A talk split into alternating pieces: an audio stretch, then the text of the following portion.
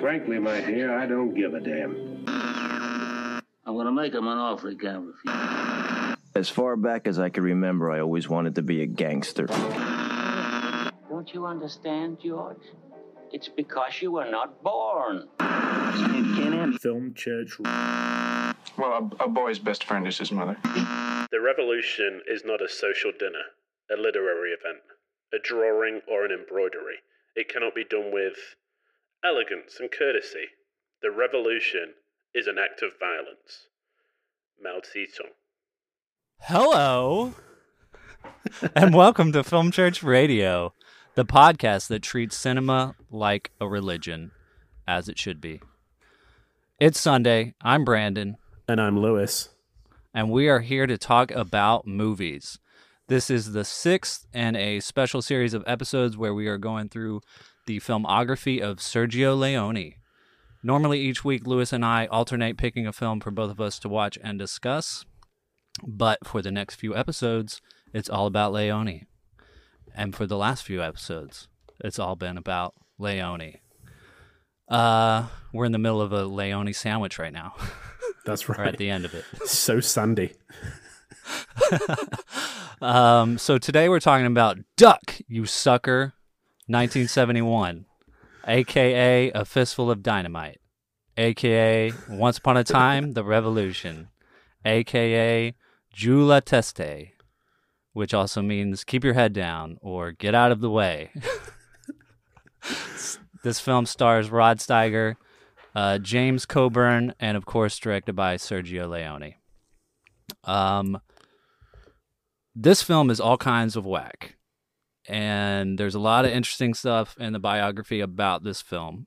Uh, the biography on Sergio Leone, written by Christopher Frayling, that I've been going through. And uh, we'll get into that as we get into the episode. But for now, we want to say thank you to everybody that has been listening to the show. It's in full swing now. It's been like six months. Lewis and I have been doing this uh, every Sunday and slowly starting to get a congregation of film church people together. So we want to say thank you to everybody who's been listening. Um, subscribe to the show, hit the bell so you get notified, and you can follow us on all the social medias at Film Church Radio. And of course, if you feel so inclined, give us a review, and uh, we'd really appreciate it.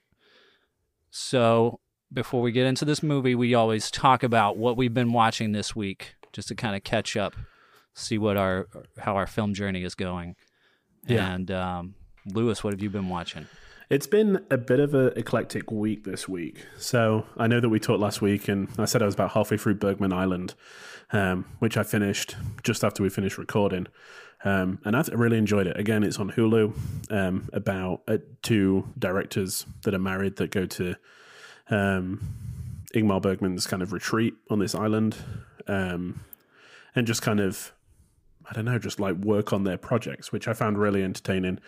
Um, Yeah. As you know, a film buff and someone who wants to live like that, it was great to Yeah. see other people like living the dream. You know, there was like, oh, we're going to watch this film tonight in the screening room.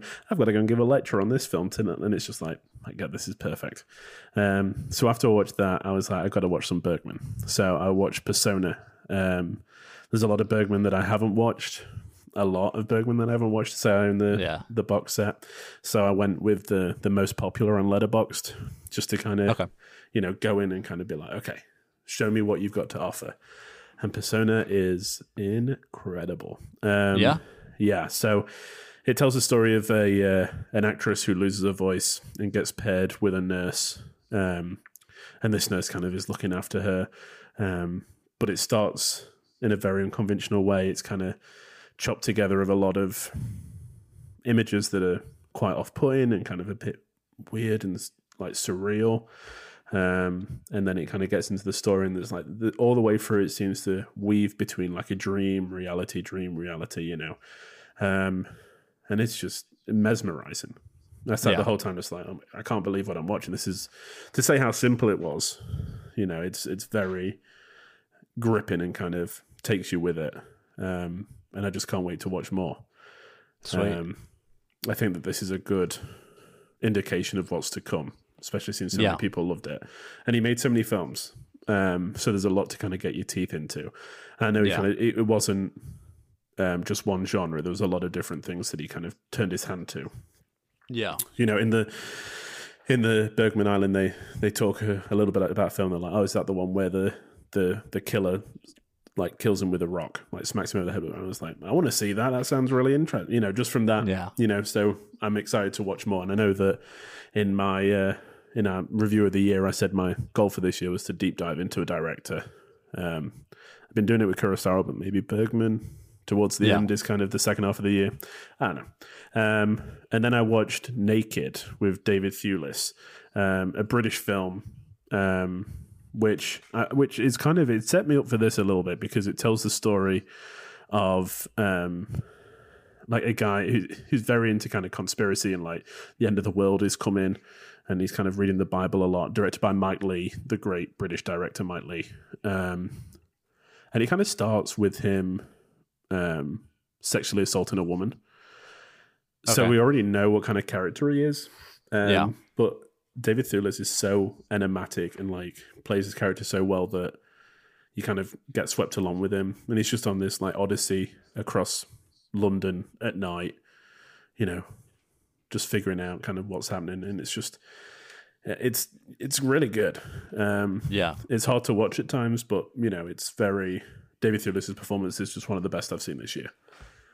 Sweet. Um, so one of the criterions that I bought, so now that's tucked away on the shelf comfortably. Um, and then it was date night, so we watched The Lost City, which had just come onto Paramount Plus onto streaming for free. Yeah. Um, with Sandra Bullock and Channing Tatum. It's Yeah, I've been wanting to watch it. yeah, it's it's a lot of fun. You know, I think that Sandra Bullock is a really good comedian.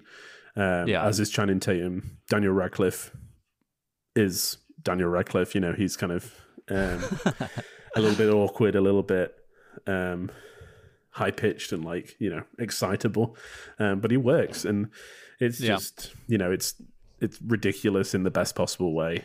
Um, not earth shattering or anything like that, but a good way to spend a few hours. You know, Yeah. I think the my caliber of films like that is if I'm like checking my watch, if I'm rolling my eyes a lot, I'm like, okay, I'm not enjoying this. But with that, I was yeah. like, ah, this is fun. You know, there was a few, I laughed out loud a few times, so that's always a good indication. Um, Yeah. yeah, it's. I mean, it's a good Yeah, I mean, popcorn that's not- movie. Yeah, that's what I, that's what I would expect. That's what it kind of looked like, and you know, we haven't had. t- I don't know. It feels like we haven't had too many of those lately. Yeah, just like a good adult comedy. You know, I was saying to Chelsea, Yeah. the last one I feel like we've had, which wasn't really adult, was like the reboot of Jumanji. That was the last comedy that I was like, Mm-hmm. Yeah. wow, that was better than I thought it was. You know? Yeah, exactly. With with like some star power. yeah, yeah, exactly. Um, Yeah. So, I mean, it. I think it did really well. It seemed to be in the cinema a lot and came out after Spider Man when there was not much else there. So I Yeah. think, um, I mean, hopefully it did well enough that studios will start putting money into more of these films because they're really good. Yeah. You know, if I see them on Alamo's app, I'm like, me and Chelsea are going to go and see that. You know, Yeah, yeah. But that was Sweet. about, apart from yeah, Duck You Sucker. That was that was what I watched this week. what about you, my friend? Um, so I did a watch of all the Blade movies. I saw that. Yeah, um, which I hadn't seen any of them before. Um, I, you know, you and I, the last couple of weeks, we like, like I watched Daredevil 2003, and then you watched like X Men 2000. So now I've gone back even further to Blade 1998, um, which I guess is kind of one of the first like big budget Marvel movies. yeah, Um, but there's no like Marvel logo on it or anything like that. Um, it's got you know Stan Lee's name on it and stuff. Yeah. But um, like, have you seen the Blade? Any of the Blade movies? So I've seen Blade Two when I was very young. Oh, okay. Okay. Um, Interesting. Yeah, I bought it like secondhand from I think it was Blockbuster. When Yeah. Blockbuster was going out of business. Um, Yeah. real cheap. Um, and I can remember watching it and just being terrified and not really knowing what was going on because I was far too Yeah. young. Um, well, that makes sense. but I do want to rewatch them. Like I do want to Well- watch them. Blade Two is directed by Guillermo del Toro. How did I not know that? That was I don't like, know. I didn't know it either. That pause was me searching my brain to be like, did I know that? Because I feel like that's Yeah. the kind of fact that I would know. right? Yeah, exactly. Yeah, I mean, same. Um, That's crazy. yeah, uh, and uh, the first one, like, I was You a know, obviously- from like six. I was Yeah. like, oh, Del Toro directed this one. This is the one I want to Yeah. buy. yeah, um, and Ron Perlman's in it too. Of course he is. That's awesome. Yeah. Yeah. Um, and there's like lots of little, you know, little hints of Guillermo there. Um, and uh, you know, you can kind of see, you can kind of see what's coming next. Yeah. um, as far as the stylized like costumes and and and special effects and stuff like that. But um, and the first one was really good too. Like I was I was really surprised. yeah. Like for an action superhero film made in 1998, it did it it it didn't feel um dated. You know That's what I mean? There's like yeah. a couple of things that kind of dated it, like computer graphics. Like not not computer graphics as far as the CGI. I mean, some of the CGI is. I mean, you know, it's Mm-hmm. it's dated or whatever. But but not even that. It was mainly just like computers that people use and stuff like that that Yeah. dated the movie. But like besides that, like the action is really good. Mm. Like the gore, like it's a rated R. It, it's kind of crazy to think about this. It's like it's it's Marvel's first like big budget movie, rated R, black superhero. Yeah, it's rad. yeah, it, it is really good. Um, like the action is really good. It, it's a really fun movie. Um, but what I loved about it so much was how gory it was because Oh, they yeah. would they would do like, yeah, just really gross stuff, like stuff that you would see in like a Sam Raimi movie. That's you know, awesome. like just over the top gore where you're like, what the fuck just happened? Um, and it just, yeah, it just kept me really into it. And then the second one was kind of a continuation of that, like, so felt the same tone, same style. Action was still really good. Third one, it wasn't like terrible, but it definitely seemed like they were trying to be all the other action superhero movies that had started to come out. Yeah. So it wasn't like all that gory stuff was gone. Um, more family friendly. not really more family friendly because it's still rated R, Oh, cool. but Ryan Reynolds is in it. Oh, um, and he's not terrible, but it's just like it's Ryan, it's Ryan Reynolds being Yeah. Ryan Reynolds, you know, and Yeah. it, it it doesn't really, it didn't really fit as far as you know what was the other Yeah. two movies were. Right. Um, Jessica Biel's also in it. Um, oh, I like Jessica Biel. Natasha uh, Lyonne is that how you say her name? hmm Um, she's in it. Patton Oswalt is in it randomly. like it's just like a weird I feel like, like, it's not an obscure superhero film until you get Patton Oswalt or Kevin Smith. like one of the one of the two. uh huh. Um, Um. I've just added Blade One and Two to my watch list on Letterboxd. So Oh, sweet. Um, well, they're all all three myself. of them are on Netflix until the end of May, cool. I might watch twenty Blade twenty two. after this. Yeah, it, it was it was fun. Um, it reminded me a lot of what you said about RoboCop, which I haven't watched yet. Yeah, RoboCop. But um, yeah. Then after that, um, we watched Lucy and Desi, the Oh, new yeah. documentary that came out. Have you seen it? I have. Yeah, Uh, Amy Poehler directed Mhm. it. Man, it was so good. yeah. I think Such a good. I really enjoyed. it. I think the thing that again diminished because I, I just I live and breathe TCM. I absolutely love TCM. Yeah. Um, and they did a series of podcasts about Lucy, and basically from birth. I think it's like ten episode series from birth until death. You know about everything. Yeah.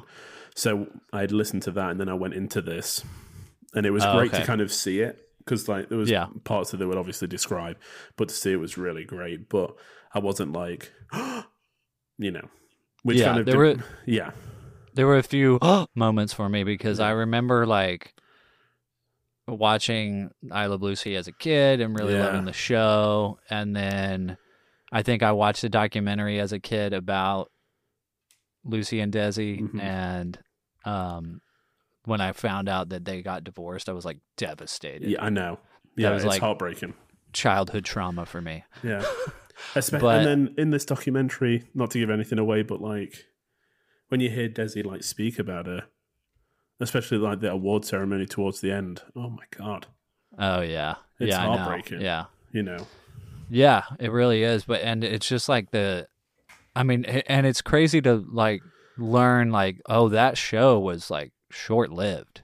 yeah, I mean, it was like five years or something, yeah, and just the impact that they had. I mean, they did a lot of other stuff to impact cinema and film history, but like, but just like the the you know what they're known for, I Love Lucy was Mm. just like you know the span of five years, and and in five years they went from starting the show to five years later buying out RKO, insane. which is just like Yeah. holy crap. and Like- then when you remove yourself even more, and you're like, that's a female and a minority.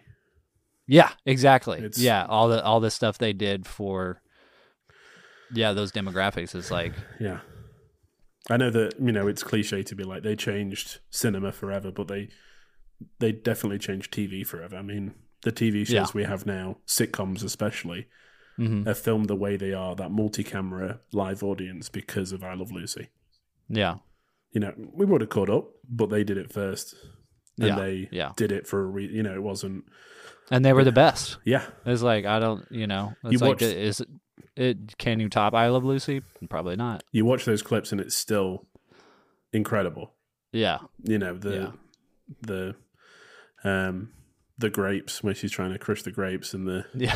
you know just all of it it's just so it's her physical comedy it's i love physical comedy hence why Mm-hmm. and love I didn't Buster know Keaton. she was like she, I didn't know she was like she knew Buster Keaton. I was like yeah I wanted to learn more about that. I was like, "What? That's crazy." yeah it's insane Yeah. i mean yeah and I, I i mean i think lucy's a really i don't never she, she never got a do in hollywood i don't think her Yeah. her like dramatic acting is really really interesting Yeah. maybe maybe we should pick one of those later after the Leone Yeah. series is over Maybe so. I would be really interested to see some of that. yeah Um, but yeah, that's that's everything this week. Awesome. Yeah, that's a, a good mixture from all of us. Yeah. Um, also, if you guys want to listen to our Doctor Strange Multiverse of Madness review, it's on YouTube, uh, Film Church Radio YouTube channel. Uh, I'll put a link in the description, but um, we just kind of talk about our thoughts on the movie. So Yeah, spoiler heavy. So if you haven't seen Yes. it, don't go and check it out until you've seen it. Or Yeah. you can just play it on mute. You know, Yeah. helps the views. just yeah, yeah. just stare at the logo. Oh my god. Um, but now, the moment you've all been waiting for, Duck You Sucker, 1971. Um, the sixth Sergio Leone film.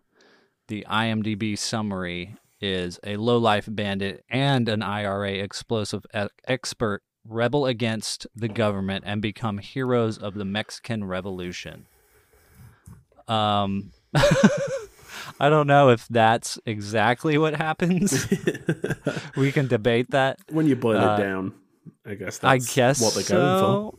Yeah. Um, define hero. yeah, it, yeah. It's they not kill one. some people. Yeah. Um, I'm sure we'll get onto that. I just want to before we start. I just want to say the the thing that surprised me with this Le- Leone watch is how quickly these films come out. Because I Yeah. think of Kubrick and I think of like the six, seven, eight plus years between films, especially towards Yeah. the end, where he's getting the thing he wanted to do. He's making it. These are like a year, two years apart. I know Yeah. we've got one left. I'm like, you know, Colossus of Rhodes was 61. This is 10 years later, and this is the Mhm. sixth film. It's like, it's so fast. yeah, he churns them out. Yeah, Yeah. he has this. He has this really quick body of work, and then a gap, and then- then Once Upon a Time in America in 1984. So, Mm. yeah, it's uh, it's kind of crazy. It's uh, you know, I'm he was probably just riding the wave of his success. I would assume. Yeah. Um, and uh, yeah, so from I've been reading the biography, Yeah. and the the chapter on this movie is really interesting because Christopher Frayling, like he does his research, like he interviews everybody, he talks to everybody, but you get like there's so many perspectives Yeah. on on this film and how it was made and what people thought about it. So he, he kind of just gives you everybody's story, and you kind of have to decide for yourself what Yeah. you think is true and what's it's- not true. Yeah, that's the best kind of biography. I mean, there's so many biographies that I've read where they've tried to lead you one way, but Yeah. I like it when they make you like let you made up your mind. And I don't think I realized just how important Frayling is to the study of Leone until we started watching these films. And so many people are like, he wrote the definitive biography. Like, it's a bible for Leone fans. Like, this is Yeah, the book to read. So I'm surprised Yeah. that it's gone out of print, honestly, because you know Leone Yeah. is so well thought of. Um, but I mean, I don't think we understood just how incredible that find was. Oh yeah, yeah. Me finding it, it yeah. Yeah, Um, I lucked out for sure. because everywhere he's everywhere. Every special feature is Yeah. Mhm. Like every Yep. like, there's Yeah. nobody else that can talk about Leone, yeah, exactly. Yeah, which is setting us up well him. for a podcast on Leone. Yeah, Nobody else can talk about Leone apart from Nobody. us. yeah. Um, I mean, there's definitely uh, a lot in this book, and Yeah. uh, you know, I'm getting fragments almost. I guess you know, I'm trying to take it all in, but it's so much stuff. It literally is like a Bible. But from what I can gather on how this film got made, is Italy was in a film boom because of Leone. Like he, you know, had created the Dollars trilogy and then Once Upon a Time in the West. Um, all of his films were insanely popular over there, and they were making hundreds of films in Italy. Um, and so there was like a high demand for Leone esque films. Yeah, Um, there had even been an Italian actor who called himself Clint Westwood, and a spaghetti hero named Sam Wallach. Um, but f- from what I can gather, this film was kind of supposed to be the start of his producing career. Like he would, he had already been wanting to make Once Upon a Time in America. He was yeah, he was trying to get away from the western for so long um but because of this film boom because of uh you know like all the all the the film people and producers that he was talking to they wanted to cash in on this you know enterprise yeah. um, and to have the Leone name on a film would you know would be the biggest cash in because that's what people wanted. They wanted a Leone esque film. Um, so he was going to to start producing some films while also trying to get his Once Upon a Time in America made. Um, so he was supposed to produce Duck You Sucker. Um, and he was in talks with like several different directors. Um, Peter Bogdanovich at one point was supposed Wow. to direct this film Yeah. and came to Italy and started working on a script and then gave like 12 pages to Leone and then he like hated it and quote unquote fired him but the, like there's lots of stuff in the book about like what Leone said and what Bogdanovich said you know they both contradict each other Yeah. um, Bogdanovich was kind of uh, he his thought was that Leone wanted to direct the film himself, and so was you know was going to like push back on every single person until the until he was like, I guess I'll have to direct this. but um so like here's a quote from Bogdanovich. He says, "Actually Sergio wanted me to believe he was a great director. He didn't believe it, which is perhaps why it was so important that those who worked for him did." Um which you know, it kind of sounds like maybe Leone had you know, with you know, not just from this quote, but other stuff that I was reading in the book. Yeah. Leone had like he got really famous Yeah. really fast like you said he made these films really quickly and then he just shot to fame i mean he he was doing press and all you know all over the place. People in America were talking about him. You know, he shot Clint Eastwood to stardom, and um, I think it it took. It it kind of seems like you know I'm reading into it, but it kind of seems like it it it overwhelmed him a bit to the point Yeah. where, you know, everybody's calling him a genius, but he doesn't even quite understand why. It sounds like imposter syndrome to me. It just Yeah, you know, exactly. he just Mhm. doesn't believe that he belongs there because I know that a lot of the times that we've been watching these films, you know, a lot of the facts that we found have been like he took this from American films or he took this from films that he loved as a kid. So I'm sure, you know, to kind of not plagiarize, but to to borrow so heavily from other people and then be touted as, you know, a, a visionary, something that we haven't seen before, must be very like, you know, what? You know, Yeah. like I'm I'm just Yeah. taking from what I know, you know. I'm I'm doing the things I've already seen, but just in a mm-hmm. in a different way. I don't, you know, it's it's, and I think that again, this film there's a lot of stuff that we've seen in other Leone films Yeah. that he's doing again. Yeah. And I'm not saying that he doesn't deserve the pundits because he obviously does. I mean, the films we've seen have been incredible, but you know, it's not. It's it is a similar thing again. Yeah. Um, Um And I wonder He- if that like bleeds into it. Sorry to interrupt, but like, like he feels comfortable making these films, so maybe the whole like, fine, I'll do it. I guess like it's him doing another western because he's like, okay, I know I can do this. You know, I know that right.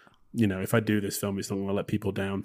If I went and did my Jewish prohibition Mhm. American film, you know, Yeah. Well, I think too he uh he got to a point where he you know, maybe when they were in talks to to start this film and he was just going to produce, he didn't have any personal connection to it, but then as the script developed and as he got more into the story, he was like, "Oh, there is something that I personally want to say here." Um, Yeah. And then and then he was able to do it. But I mean, he was he was offered like The Godfather to direct The. Godfather, which would have been a totally different movie, I'm sure. Yeah, Um, would have been interesting to see, but it I don't I don't know. I mean, The Godfather is like my favorite film, so um, it might it probably wouldn't be my favorite film if Sergio had directed Yeah. it. Even though I love Sergio, you know, it's like yeah. um, would have been interesting to see all the quick cuts and zooms. just real tight on Marlon Brando's face Uh-huh. the whole film. right. Um, but and and then at one point he even said that he his dream was to remake Gone with the Wind. Okay, uh, yeah, I saw this in the notes and I was like, there was I think there's a point in this movie where it goes full gone with the wind. Um, what what point? and it's it's towards the end. It's when um, John has saved one, and we see the the train is about to leave the station, and we get that big crane sweeping shot where they, Uh-huh. they're killing everybody in the ditches. Yeah, and you think it's just one, and then yeah. it's two, and then it's four, and then it's like this whole town behind, and Mhm. it's very reminiscent of the scene in. I mean, the most famous scene in Gone with the Wind, where um, Vivien Leigh comes out, and it kind of it just pans back, and there's just like thousands of people, like Yeah. wounded soldiers, kind of. Um, like on Yeah, the he- he would- back and back and back. Yeah, he very much wanted to just do bigger and bigger and bigger and bigger every film that he did. He couldn't go backwards. I mean, you there can was- see it with this. It's just There was a producer who was like, "Why don't you just like do like a nice little black and white Italian film that's set in one room?" And he's like, "What are you talking about? No, yeah. It's Why would I do that? bigger." Um, so that that does make sense. Like when I first heard that, I was like, maybe he's just saying that as like you know that's what people want to hear. You know, when he's like Yeah. being interviewed because people would find it interesting. But I could see why he would want to do something like that because it's like one of the biggest films and biggest productions ever. Yeah. You know, I mean, even the, I mean, that that film, like it, it kind of when you're reading about Hollywood history, it eclipses the year before 39 and the year after 39, just because of how like there was, you know, every actress wanted to play Scarlett O'Hara. You know, there was like a, a, a nationwide casting call Um, and then it went on a roadshow, and it was on a roadshow for like years. It was like going to different cities and playing and letting its full cut. You know, it it Yeah. it it was the turning point. It was the film. Yeah. Um, but like you said, with the wanting to go bigger and bigger and bigger, um, I know. I think we talked about it on the last show. Just it's, it's like him playing with toys in a sandbox, and this Yeah. is like he's found some firecrackers for these Mhm. toys in the sandbox, and it's going. It's just it is increasing every time. It's bigger, it's louder. You know, there's more set pieces that get destroyed. You know, you think about um, a fistful of dollars just set in that one strip of sandy town. And now we've got trains exploding into each other. We've got mountainsides being ex- blown up. We've got thousands of people being murdered. Yeah. You know, it's it's so incredible the the difference between these two.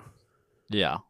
It would be interesting like I almost wish that he like that he had done some kind of smaller intimate film Yeah, because I do really like when he does flashbacks mm-hmm.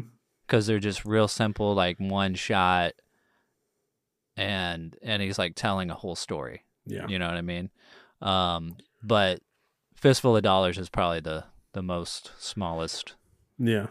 I mean, obviously this the smallest one we're going to get cuz he's no Mhm. longer with us, but um but yeah, it uh so let's talk about the movie. Okay.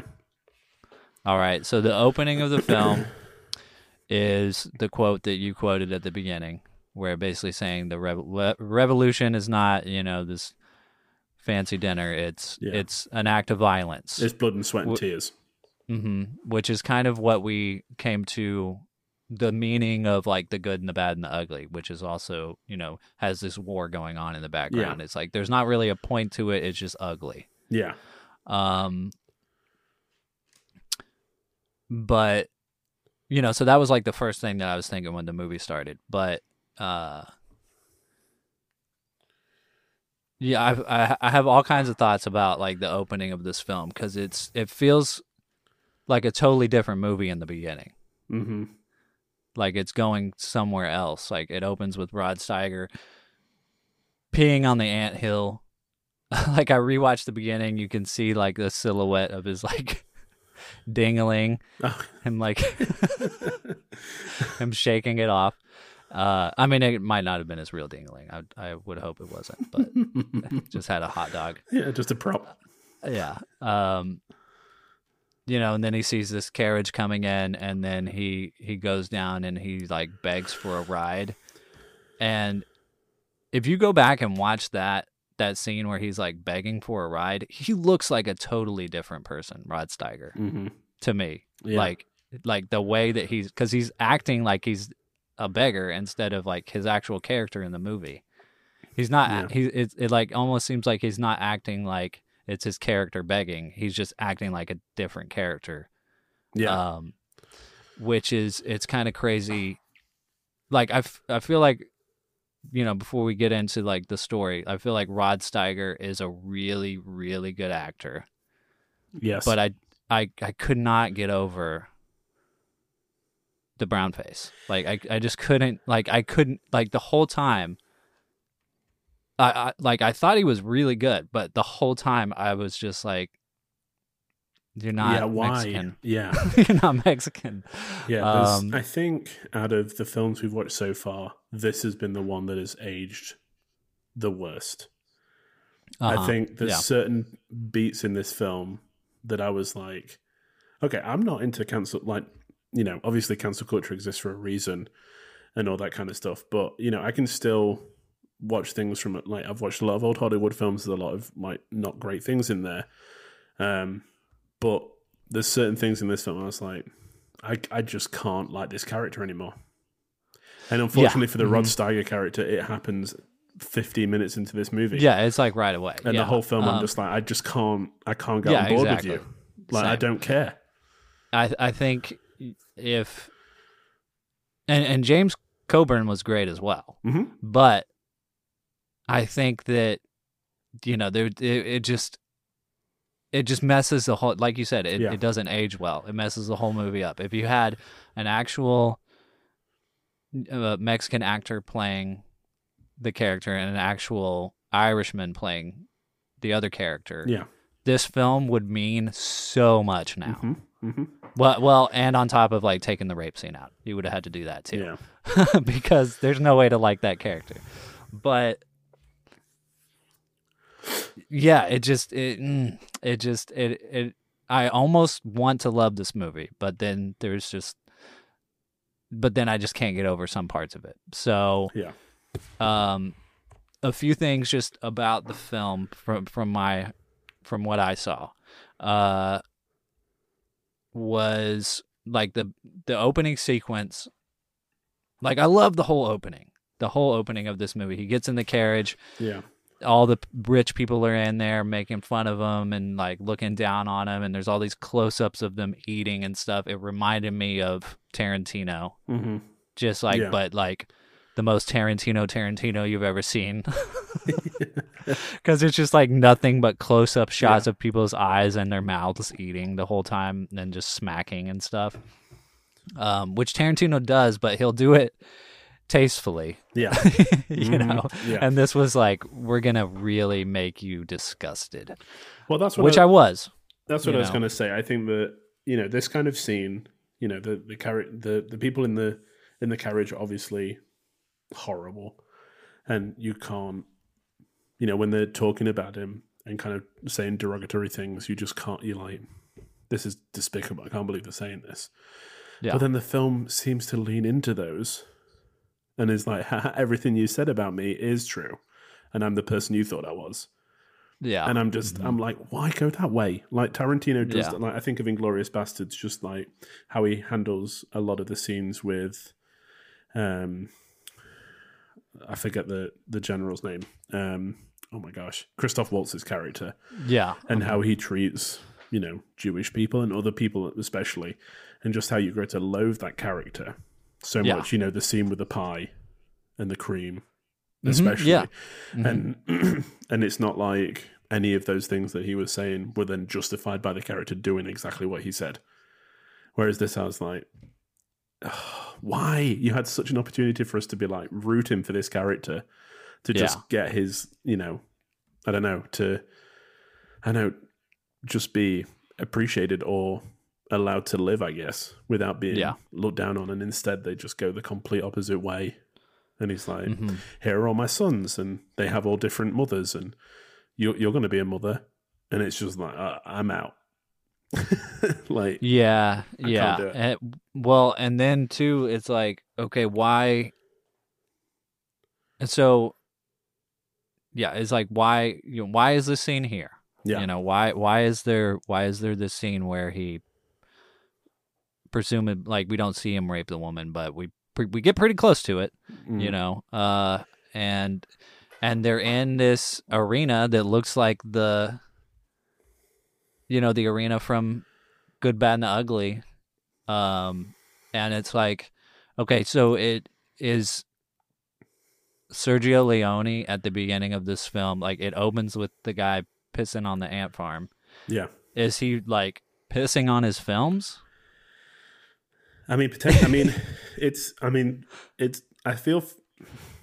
I don't know how to say this properly. I feel that we've had an anti-hero, and we've talked about anti-heroes in these films. How none of these characters are like, you know, good. You know, the good and bad and the ugly Yeah. should have just been the ugly, the ugly, the ugly. We've said that. yeah Yeah. Um, I think this is just that he's taken that one step too far. hmm You know, he's not killing kids, but he is doing pretty much everything but. yeah You know, and yeah and it, it's just I understand, you know, people are messy and people aren't necessarily good and evil, um, but there are certain things that a good person would never exactly do.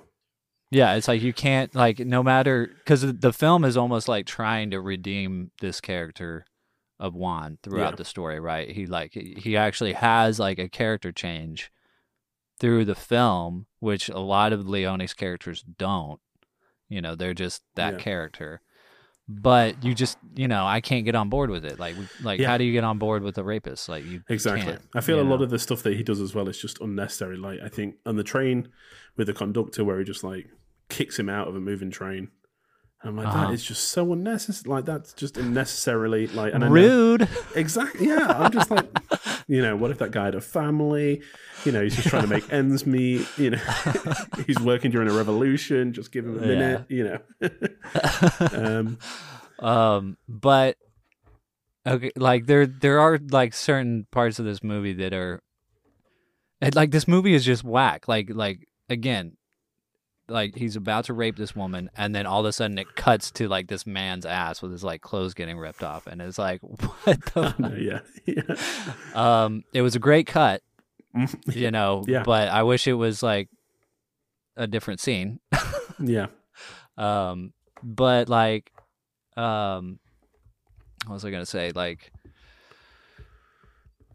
I don't know. There's there's there's still a lot of really cool stuff, like a lot of stuff to love. Like the characters, like all the great stuff about Leone is still here. You know what I mean? It's like the the character, the characters are are really great.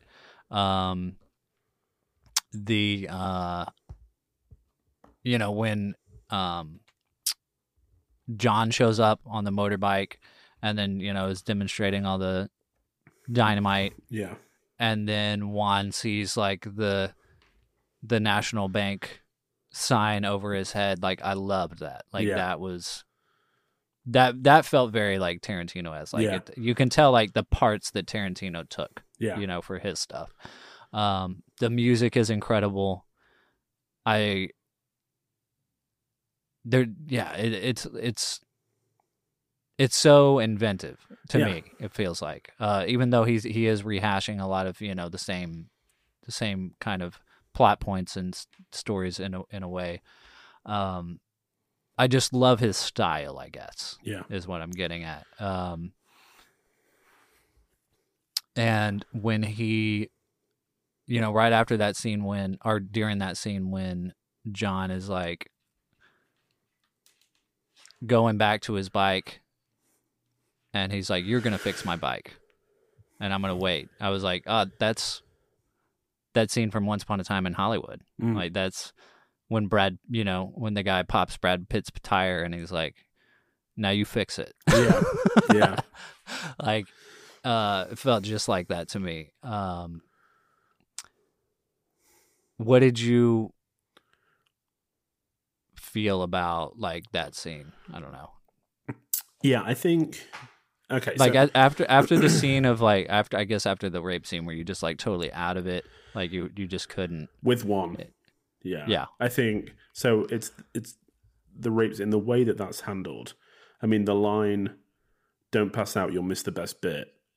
I think is forever going to be like engraved in my head. It's like that is Yeah. just one of the worst things that you know I've seen, kind of thing.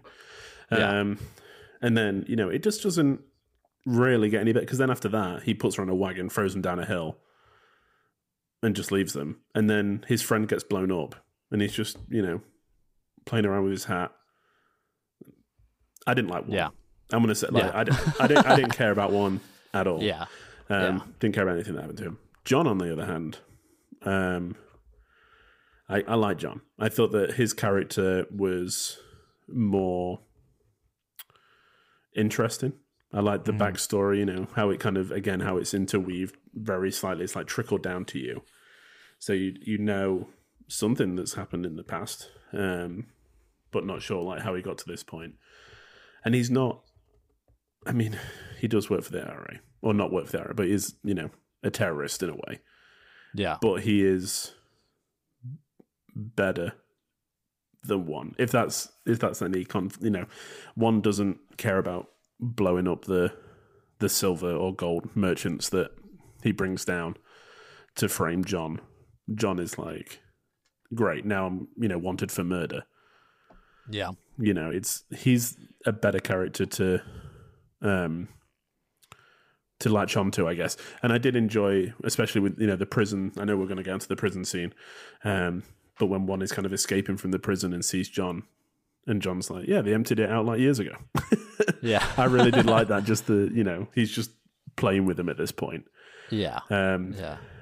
but I we talked last week about female representation in film, and this week it hit me. I was like, Leone isn't about love; he's about friendship. Mm-hmm. Yeah. Th- these films are not, you know, they're the the films about male bonding yeah. in the most extreme times. And this film just cemented it. As soon as I realized that, this film made so much more sense to me. Yeah. You know, it's it's about finding. I don't want to say a soulmate because that sounds stupid, but finding like a like-minded individual that you can spend your time with. Yeah. Um, yeah. He, he mentions that in the book. Um, trying to find where I put it, but he he basically mentions that you know with this film he finally got to to do like a a more of a friendship story that he had been wanting to do. yeah. You know, that's what the film was about to him. And I, I know that we're going that we're jumping ahead, but that last line is so great. Which one? The what about me?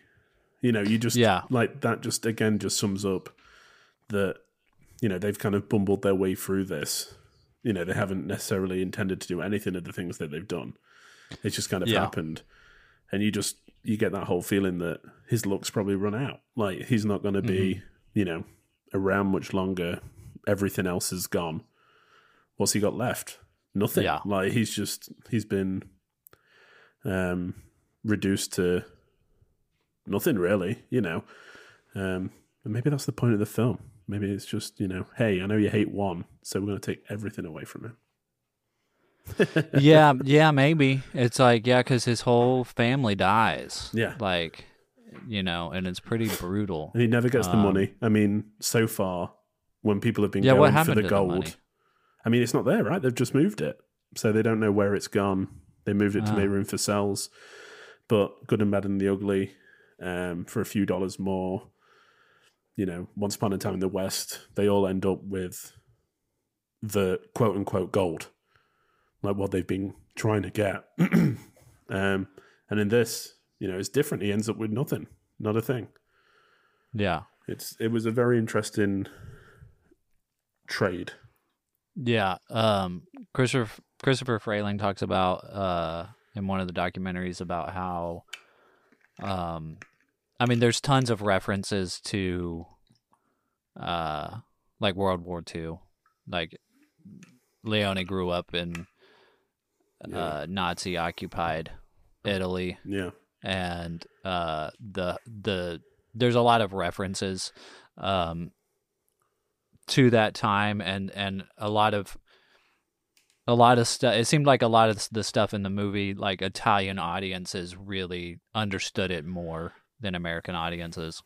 Um, Yeah, especially the scene with the bodies in the cave Yeah. because there was a, a massacre where they killed hundreds of people Oh and God. left them in a cave like that. Um, because the the opposing troops are very Germanic. mhm, You know, the, yeah, the the officer is like he's kind of he's thin and like straight, and you know you can I don't know if I'm describing this very well, but you can see his like his cheekbones. He's just very, you know, he looks Aryan to me. You know, and for a second I had to bring myself out and be like, what what time frame is this? Is it the 40s? You know, um, Yeah. But yeah, I mean, the Antony and Antony Saint John is the actor's name. okay, Colonel Guttries. Yeah, he uh, he stood out to me a lot. Uh, Yeah. You know, he's not in the movie a ton, but there's there's a couple of scenes where it was funny to me the way that Leone made him disgusting.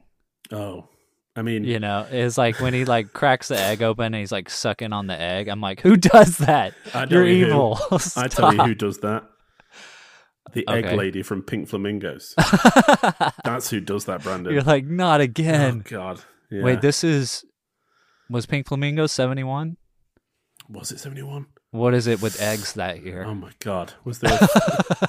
Let's have a look. 71 or 72? It's one of those. I typed in oink flamingos. That's not right. seventy two. Okay. So I mean, maybe that was an inspiration for John Waters. Maybe he saw Maybe. this and was like, "Oh, eggs." Um, but then somehow Leone also makes brushing teeth equally as disgusting. yeah, yeah. Because when that guy is brushing his teeth, you're just like, "Oh, when are you gonna die?"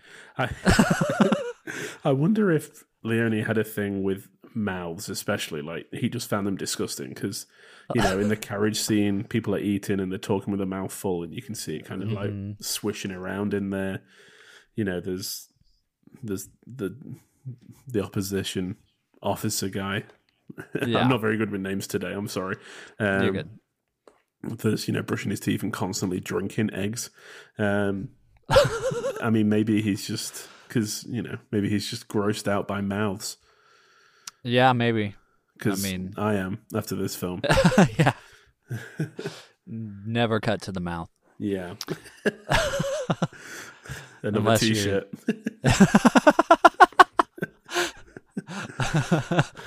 Oh man. Um. So, did you read that Eli Wallach? Like he wanted Eli Wallach for Juan. yeah, I read that. So he he offered it right, and then Wallach kind of walked out of a role, but they'd already cast somebody else. Is that right? Was Uh, that- I I think the studio just wanted someone more famous. That might be Once Upon a Time in the West. okay. Which Rod Steiger was, you know, he had won an Academy Award at this point for Yeah. In the Heat of the Night, uh, uh, supporting actor. Um, which is weird. Like I've seen that, you know, and he plays like a police officer who's like borderline racist, Yeah, you know, and then to see him like uh play a Mexican is like is so weird. It's Yeah. it's so weird, but you know, I'm I'm almost glad Eli Wallach didn't do it because it's like I wouldn't Yeah. want to hate him. Yeah. I mean, he, Eli Wallach kind of did it in the good and bad and the ugly, right? Yeah, exactly. I But mean, he already, wasn't- you know, it was it, like they wrote this part for Eli Wallach, Yeah, but it was like, okay, let's take that character and just go even crazier and more over the top with him. yeah. Tuco was not a good person, but he still like his relationship with Blondie was something that was really great, and you could see, you know, I think this is that's something that's missing between Juan and John, is that him and Blondie there was always that like, like I hate you, but I need you, you know, whereas with this it was like, I don't, I don't know what kept them together, you know, I, don't- I wasn't sure yeah. what it was that kind of kept them keep going back. Whereas I think in Good and Bad and the Ugly they really kept that tight. That storyline was like Mhm. they just couldn't escape each other. Yeah, because it's a little hard to believe. Like, I get that the movie is is aiming for that theme of friendship, but it's a little hard to believe.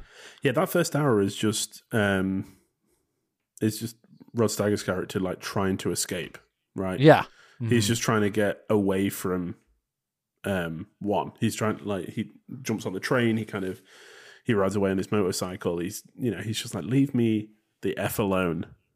And then by the end of the Yeah. film, he's like, I've, we got to do it for Juan. yeah. And it- Um, just because he lost his family, do you think that's the tipping point? He's like, okay, this guy needs me to help him Yeah, I guess so. because they yeah. both lost loved ones, so they can like, hmm Yeah, but so there is there is like this underlying theme with with the uh, James Coburn character, where you know you're constantly seeing flashbacks. Um, you know, the first one is is him him riding in a car like his friend is driving. He's in the passenger seat. His girlfriend's in the back. And it's like super slow motion. You know the music comes in. It's mostly one shot. Um, and then they start kissing and the friend is like hey you know stop it. I'm trying to here." drive. You know being the third wheel in the driver's seat. Whatever that means but uh but i like i really like that fl- first flashback i was Yeah. like when that came on i was like oh this is this is really good i like like something with the music and just the slow motion and the way they shot it it's so good and- jarring to see greenery. uh-huh yeah that's film. true It's so like, Mhm. wait, yeah where are we? Like, who is this? Yeah. you know, That's true. Yeah, it was also jarring to see a, a vehicle, to see the motorcycle when Yeah. that came in. I was Yeah. like, oh, a vehicle, weird. Yeah. But um, but yeah, you get that flashback, and then you get uh later on you get another flashback where he's thinking back to um, uh, the revolution, I guess in uh Ireland Yeah. um, which I don't know my history, so sorry if I'm getting any of this stuff wrong. But it's like another revolution back home for him, and his friend that was driving the car in the other scene is coming in with officers, and he looks like he's been tortured or beat up or whatever, and they're pointing at people, and he's like shaking his head yes or no. So he's like giving people away or whatever. Um, and I think it cuts there, and then you go back to that scene later where you see um, John the Irishman turn around with a gun and he shoots his friend and Yeah. the officers, right? yeah. Um, and then towards the end of the movie, when John is dying, you know, he's on his deathbed, he flashes back to another scene with him and his friend and his girlfriend. And they're running, it's slow motion. They're running along in a field. They come to a tree, and him and his girlfriend, they start making out. And it's super slow motion. So it's like, it, it's, I'm sure when they shot it, it was a lot faster, but in slow motion, it's like, wow, they're making out a really long time, and their their friend is like, my thought was like, man, their friend is really the third wheel here. Yeah. And then I was like, oh, never mind, he's not, Yeah. because then, you know, the girlfriend starts making out with his friend, and you realize, oh, there's like a menage a trois thing going on here. yeah. Uh, so I'm trying to figure out okay, what does this have to do with the theme of friendship? Because I mean, he it I mean it has something to do with it. Obviously, like that's his friend. Then he had to kill his friend, so it's got something to do with like betrayal Yeah. and loyal loyalty or whatever. Um, and I'm like, so Yeah. what? You know, did was was it just that Juan was like loyal or something to John? I yeah, I guess that he just wouldn't like he he knew that Juan would not turn anyone else in. You know, he got captured. He just wouldn't give anyone else up. He was like against Yeah. the firing wall and was like, "Okay, I guess this is my time." So Mm-hmm. I guess he kind of knew that he wasn't like the doctor. He wouldn't um, turn on them. He was like good. You know, he was fighting for the right thing. I guess. Um, but yeah, I don't. I don't understand the the whole love triangle Yeah, three way thing going on. I mean, I did get those vibes from the car ride. I didn't anticipate her turning her head and like making out with the driver. Um, but I just don't understand why. I mean, maybe that's the only way they could fit a female in that wasn't being sexually assaulted. because you know, there's no other female characters in this apart from her. You know, Yeah. you could have easily, Mhm. you know, they, there could have been those homosexual undertones, but it could have just been those two guys, right. Yeah, you know, and then you could have like it wouldn't have to be explicit. And uh, maybe, maybe it was easier to make those kind of comments if there was a female in it as well yeah. in this period. Of, Well, like, when the film came out in America, they took that out. oh, well, okay, Yeah. yeah. Well, yeah. I mean, so like the version that we see now is like the version that like the Italians saw. Yeah, So the Yeah. the American version was cut down, but um yeah, so I I don't know. Uh, yeah. I felt, you know, up until this point, I've, every because we've seen this three or four times now in the Leone filmography is you know somebody's past kind of being trickled down to us the viewer, and Yeah. and each time I feel like it's become less satisfying. You know, that first time Mm. Yeah. with Lee Van Cleef's character, you know, at the end you're like, oh god, okay, cool, like this is he has a Yeah. reason, and then in Once Upon a Time in the West, you're like, yeah, like he has a reason, but I don't know, like how he ended up here. And then with this, Yeah. I was like, I don't understand how this correlates. Like I don't Yeah. like. There's just too much here, you know. To Yeah. I think there is there is some deeper meaning going on there and you know, we've touched on it a little bit, but also there's there's a lot still there. I think this is like the the the Leone film that I I'm so unsure about. Like I, I want to say that I'm gonna like it more the more I watch it, Yeah. but I don't know. yeah. Like I I. I, I think it's it's yeah. it's hard to watch Rod Steiger. Like Yeah. he's such a presence. Like he's a good actor, Mhm. but like it's it's like his and he plays Juan really well. I mean, I- yeah. I mean, but it's just the character is so ugh, so much. okay. I want to you know. just go back. He does not play Juan really well. He plays the characteristics really well. Because I think to play Juan really well, you would need to be Mexican. Yeah. Mhm. You know, Yeah. of that descent. You would need to kind of. I don't want to say that he, you know, he did a great brown face or anything like that. Um, but well, yeah, but he's yeah, like his like he commits hard. Yeah, and and, his he's speeches are you good. You know, the way he delivers Yeah. lines are really good. There's a lot of emotion in his face. Um, yeah, he does a good job. But this film is almost like it's it's just almost there. It's like if the Yeah. if the actors had been different. this is I mean, especially just that one, but is but and then the rape scene had been taken out, and then I don't know. It, it might have just dialed, you know, whatever it was trying to do in a little bit better. this is the first Leone film that I just like. It felt the length that it was for Yeah. me.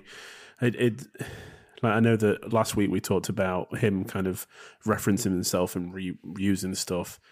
It this just felt like the whole scene with Tuco and Blondie with the bridge just elongated into two hours. Mm-hmm. Like it, it was just like I like understood where he's coming from and stuff like that, but I just it just did not work for me. Yeah. Unfortunately, you know, it was the first one that I was like, this is not like the a film I would go back and watch again. Yeah. I would like ever. I mean, You know, never say never. You know, there might be a time, but I can. I, I mean, if it was a I choice, I would go back for it for like I would go back for it just to study like the techniques, like how Mhm. how some of those shots were put together. Yeah, I mean, there's Um, there's things of like beauty in this film. Yeah. There's things, you know, I talked about that shot that's like Gone with the Wind, where it's kind of panning Mhm. across and moving back. It's just that is astounding. Um, and And I did like the music a lot. Like I would Yeah. go back to it for that. Morricone is just ugh, I don't know Always how, killing it. Yeah, it's incredible. I just I just can't I can't get past the things that have dated poorly, and not even Yeah. that they've dated poorly. I don't think that at this time in Hollywood, like in history of cinema, that rape was acceptable, or even you know no.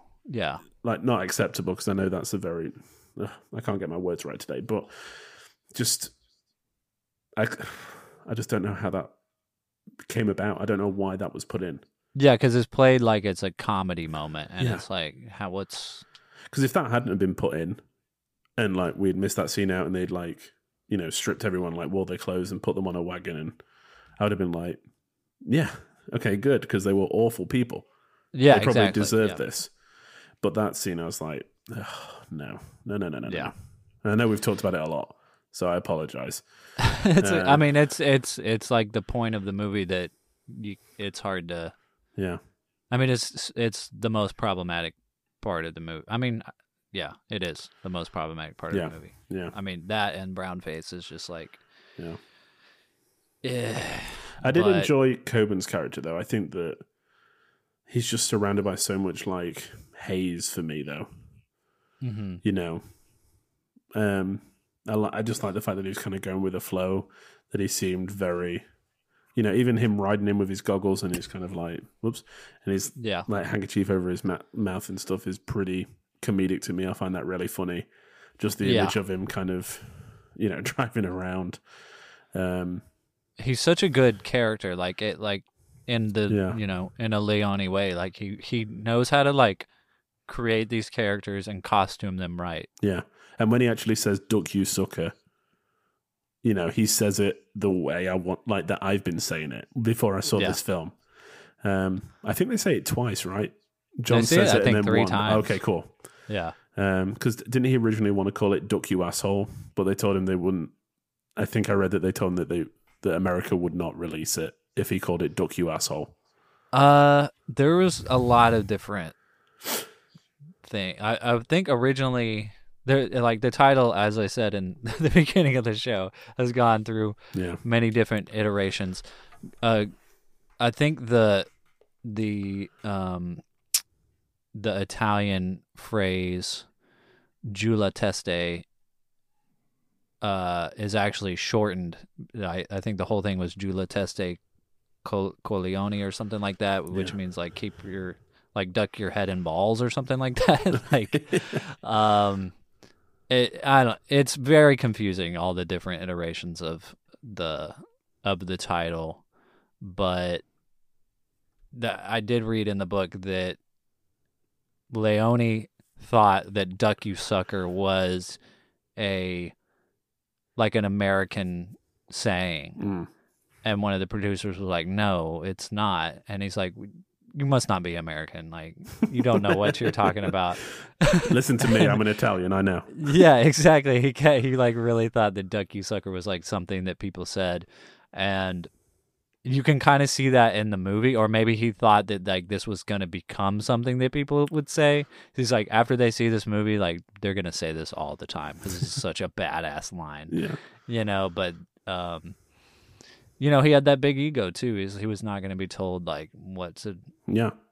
not put in his movie. I mean, we've talked about his titles already. The you know, the good, the bad, and the ugly. Once upon a time in the West, a fistful of dollars. They're not generic titles. yeah, You know, they're very evocative. Um, so I'm sure. I do like the title of Duck You Sucker. Yeah. Like I, I think it's great. But after I mean I, I think once upon once upon a time the revolution would have made more sense Yeah. as his like once upon a time tril- trilogy.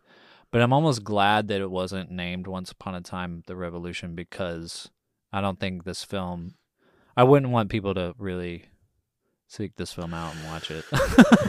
Yeah. I think. honestly. Yeah, I mean, like, do you just?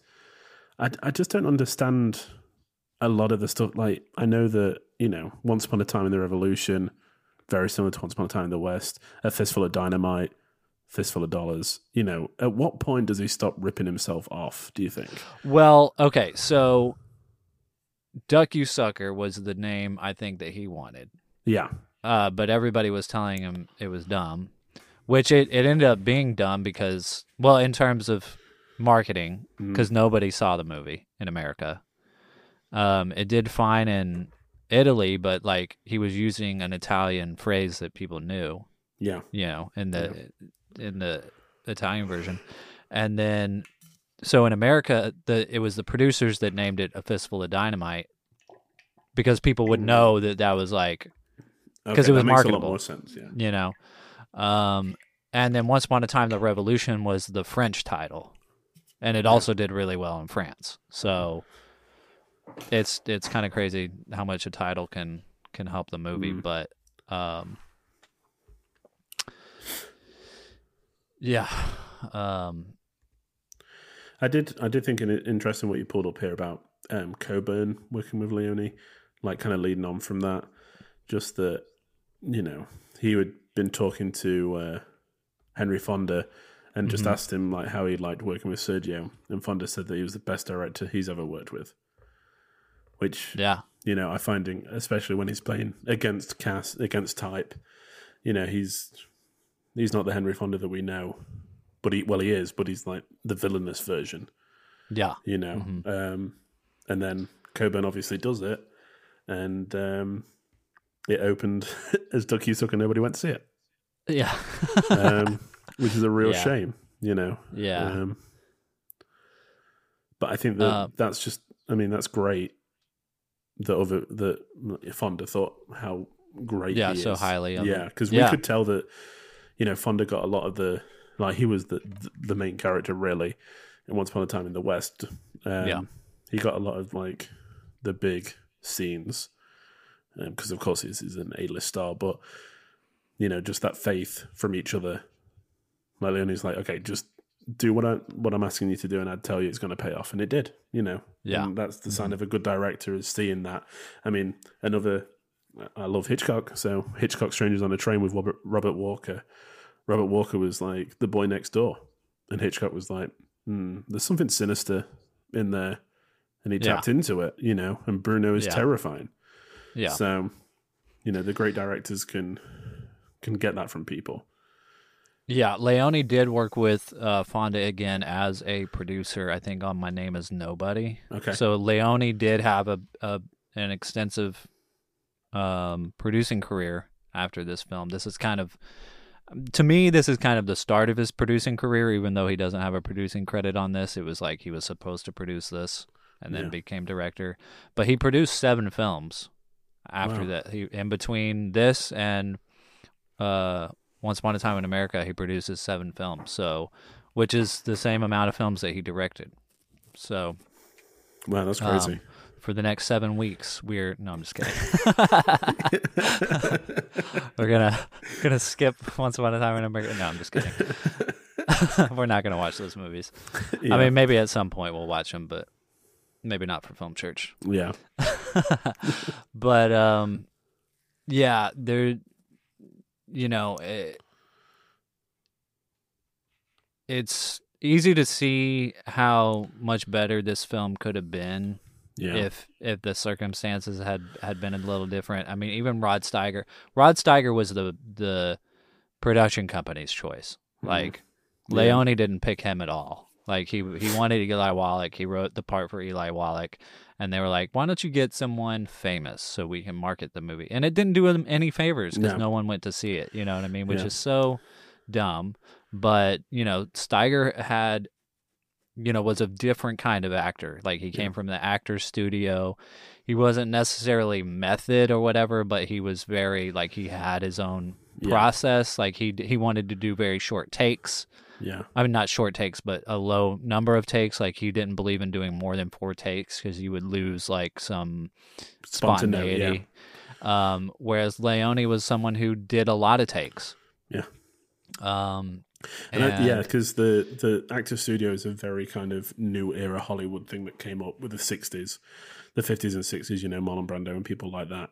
Um, mhm. and you know the people he's worked with before Fonda, Lee Van Cleef, all these you know not necessarily Clint, but um, these people have obviously been brought up in the studio era where Right. you stayed on set until you got the shot, and it could have been Yeah. you know you are paid to do this work. It doesn't necessarily matter if you can act or not because you've got a studio behind you backing you and like paying for all this publicity. And then there's that shift towards, you know, I need to feel the like every emotion. You know, I need to kind of embody this character to play this character. Um, Yeah. And I can imagine that for Leone, it just didn't like sit very well with him. But I mean, Yeah. we talk about well, they.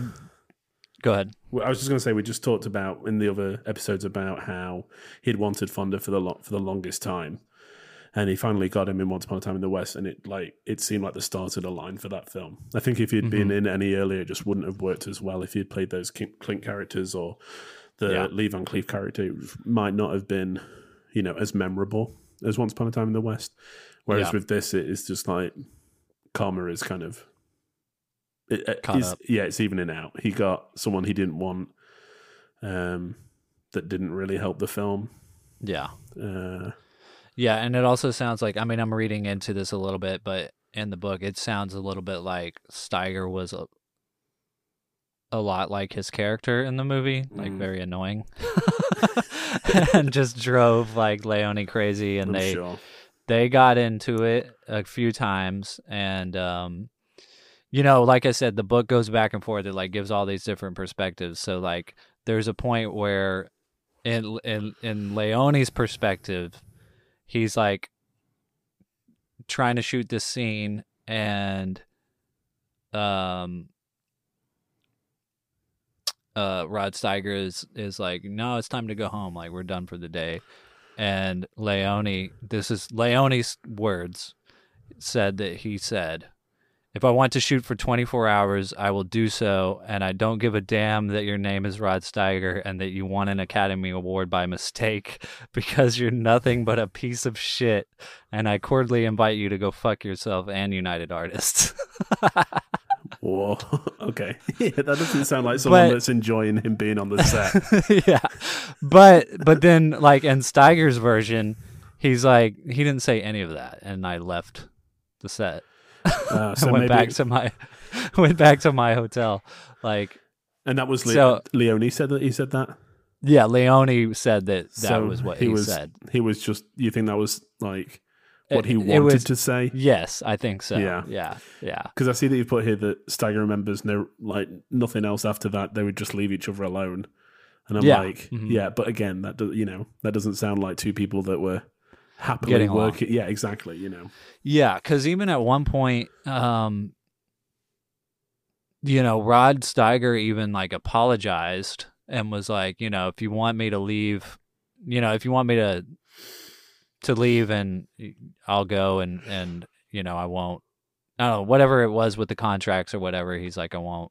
Uh, dispute it. Yeah, yeah, dispute it or whatever. Um, I know you're not who I wanted for the character, and and then they kind of like squashed it, and you know got along after that, and just made the movie. But, um, yeah, it could have been could have been a really like just a hidden gem. hmm It almost feels like. I like. I want it to be a hidden gem. I want. I Yeah. kind of want to show this movie to people because there are things in it that I'm like, that I like. Yeah. You know, But you've got to remember where we came from as well, though, Bran, because like we started this and we knew that that the Dollars trilogy was huge. We knew that Once Upon a Time Yeah. in the West was massive. We saw Colossus of Rhodes and were like, I think we found a hidden gem. I think this like this is a film that Yeah. people haven't really talked about. So when you get Yeah. to another one that people don't talk about, you know, exa- I was the same way. I was like, okay, maybe I'm going to see something that people haven't seen before, like I did, you Mhm. know, Colossus of Rhodes, maybe.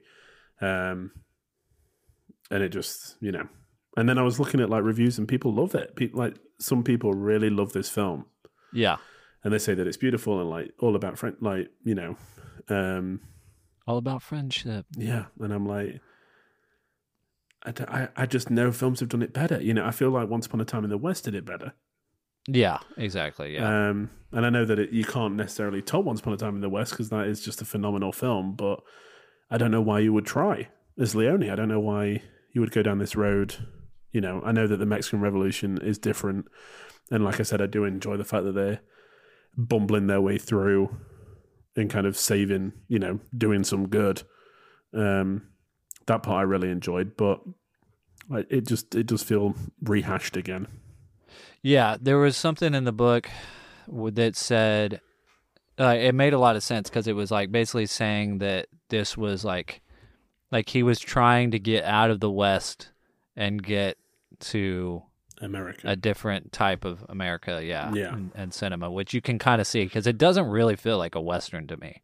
It, I mean, it starts out like one. The opening is very western, but then, you know, it kind of gets out of it a bit. Yeah. Like, yeah. there's no like cowboys, you know.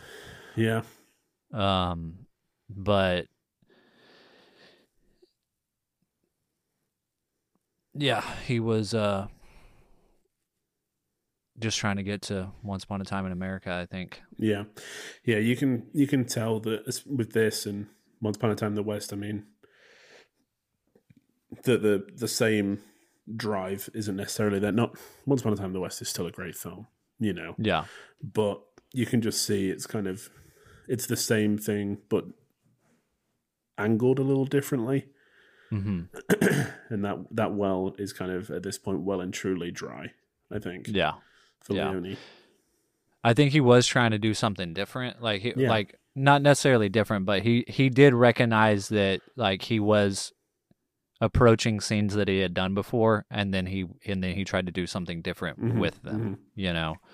Um Yeah, but yeah, it's just not quite not quite there. There are a couple of things that uh I wrote down that I did did like uh in the movie. yeah, I mean, besides all the stuff that we already talked about, a couple more things was like whenever John gets shot and he's like, shit. yeah, there's a, there's a lot more swearing in this film than I was like than I'd been used to in previous. yeah, because he like says, go fuck yourself at one point and he like gives him the finger too. Yeah, yeah. It's like, yeah, it's like a little more modern. Leone gone wild. Yeah. yeah. And then um when Juan is like shooting the the general guy Yeah, and yeah. is like shooting his body with the machine gun and his body just like keeps getting dragged further Yeah. by the bullets. It was like this is like a video game. yeah.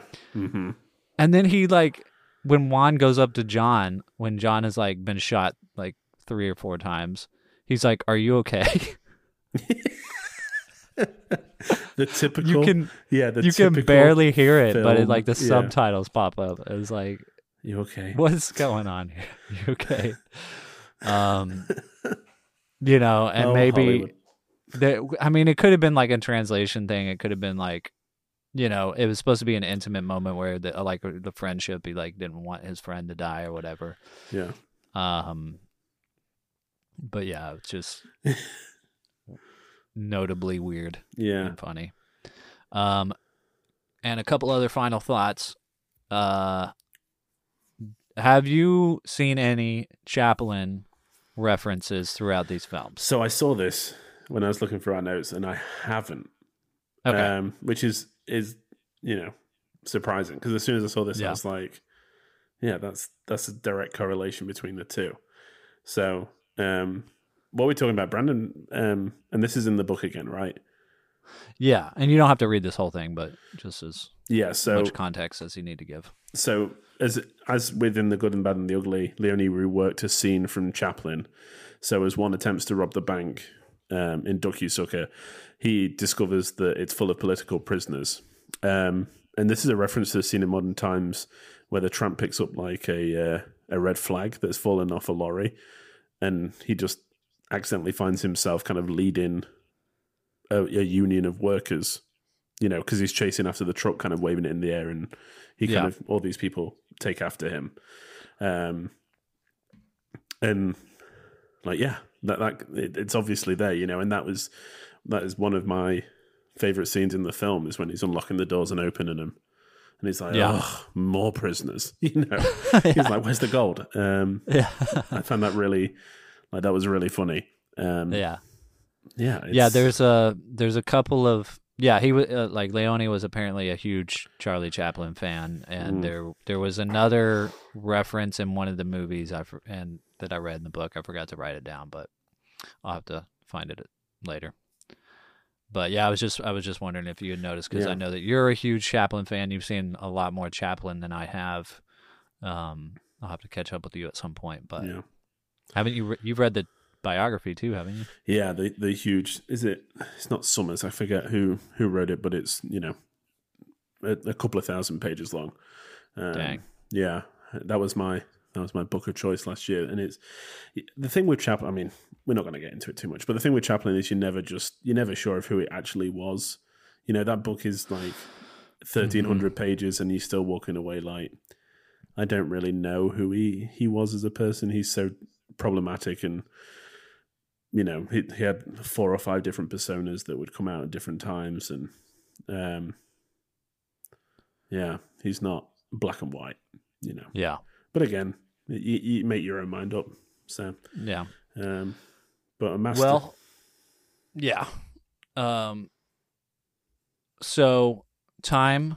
It's that part of the show where we guess what we have rated it, what the other has rated it Hey-o. on Letterboxd. So this is, you know, uh, this is a this is up to five stars. We can do Yes. half stars as well. Uh, Letterboxd is a social media app for film lovers. So if you want to follow Lewis or I on there, uh, he is at Walker Lewis three zero zero seven, and I am at Selman Scope. And you can see what we've been watching, what we rate things. But uh, we're gonna try to guess what we rated these this film. yeah I'm gonna say that you rated this film two out of five. close it was three Okay, cool. yeah so like i said there were like the direction the, I've been really harsh on this film. The direction I really enjoyed, and the bits Yeah. that I liked, I loved, and I feel that's like a trend with Leone. Like the things that work work really well, Yeah, but one is just too much for me. I just can't.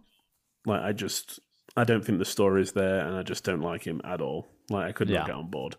So yeah, it was a three. I'm glad I've seen it. Um, I don't think I'll be going back to, like I said, I don't think I'll be going back to it very often. Yeah. Okay, so let me guess you. So, I mean, we've, you've been pretty high, I think, with like most of these Yeah. films, but I know that it's like a love hate relationship, maybe with this, which is, you know, I don't know if you love it yet. Um, I'm going to say three and a half. I think it's less than Colossus of Rhodes. It is three. My God, we're, we're so alike, Branden. Dude, we rated it the same. And see, Yeah. usually I rate things higher than you do. And so that's why I was like, if I'm rating it three, I'm going to lowball it for Yeah. you. Yeah. But we agree Yeah. for once. Yeah. I think we agree on a lot of things. Yeah. This happens more often. I, yeah. I, I mean, why, why three? Um, because yeah, I just it was. I wanted to love it more, but I like it's it. I don't know. Feels Just right. yeah. Just didn't work on the same Yeah, level as the others. Yeah. yeah, exactly. Like maybe maybe if I do go back and watch it, I'll rate it higher on Yeah. a second watch. But I mean, just know. look at the four, five films that it's following for us. You know, yeah. hmm it's not going to live up to those. So, So, as well as our personal ranking, we have been going through and ranking all of the Sergio Leone films um, as like a film church radio, you know, one through seven, one being greatest Leone film of all time, yeah, seven being not the greatest. Yeah. So, right now, number one is The Good, the Bad, and the Ugly. Two is Once Upon a Time in the West. Three is For a Few Dollars More. Five is Fistful of Dollars. I mean, I can't count. what did I skip? I can't remember. I, I was ready for six. I must admit. I was like, wait, I skipped a number. Uh, so I'll just say at the top is the good, bad, the ugly, then Once Upon a Time in the West, and then for a few dollars more, then Fistful of Dollars, and then Colossus of Rhodes is number five. Yeah, Uh, which we like all of these movies. Like Mhm. we liked Colossus of Rhodes a lot. yeah, Um, and you know, I'm debating on if it's going to be at the bottom or if it's going to be above Colossus of Rhodes. personally, I cannot put it above Colossus of Rhodes. Yeah. I just, I mean, Colossus of Rhodes isn't a necessarily. It's not a great film, but it's so much more fun than this. I feel. Yeah. like you know, it kind of sweeps Yeah. you up. I, Mhm. You know, Rory And- and- Calhoun is a better leading man than Rod standing and walking. I know. Uh, I think, yeah, I think you know when I think about it, like when I think and think and think. um, I will probably go back to Colossus of Rhodes before I go back to this movie. Yeah. I think So- I think as we were talking about hidden gems, Colossus of Rhodes is that. I don't think this is. This isn't, you know, like, oh, Yeah. I've seen this film Mhm. that not many other people have seen and it's really good. Yeah, You know. It's it and I just I couldn't like Yeah. recommend this movie to No, I know. Yeah, yeah. Like unless you were like a very niche filmmaker and you were like doing shots of like close-ups of people's mouths and you know you had some interesting music i might be like oh you should watch this to like get some inspiration Yeah, I mean, again, if like you said, the only way I think I would recommend it is if, uh, like, a Tarantino fan or something like that. Mhm. Like, oh, I, I love Tarantino, I love his films. You'd be like, have you seen But the Leone film that nobody else has seen? Duck You Sucker. Yeah. There's some really cool, like, explosions in. yeah I, but i can't think of any scenario where Yeah. i'm like hanging out with a group of people and i'm like let's put this on yeah, twenty minutes in, you're like, see, it's great. yeah yeah um all right cool So, well bottom of the list, number six, that's right Duck You Sucker. And next week, ladies and gentlemen, what are we watching, Lewis? We are watching the film that I'm most excited for Once Upon a Time in America from 1984. A bit of a gap.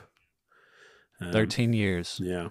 Yeah. And I think I, I, I did a little bit of research. I know that there's like a European cut that's supposed to be the the most complete cut, and it's like three hours, 45 minutes.